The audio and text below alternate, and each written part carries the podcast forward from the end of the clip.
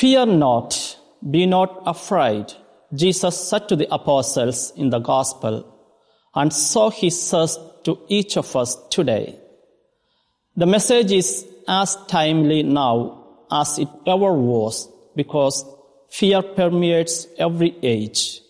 Some people have even said that human life is just a long succession of fears.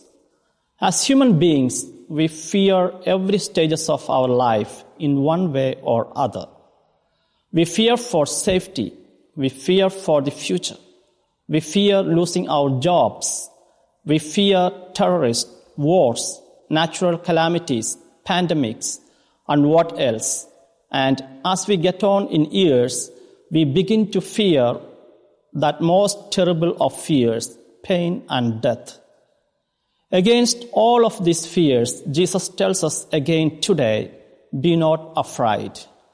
And Jesus does not do so naively, rather, he means it.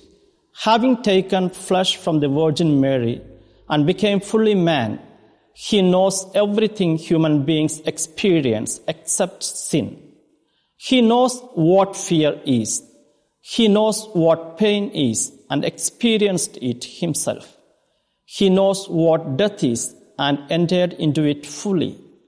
And he tells us not once, not twice, but several times in the Gospels do not be afraid.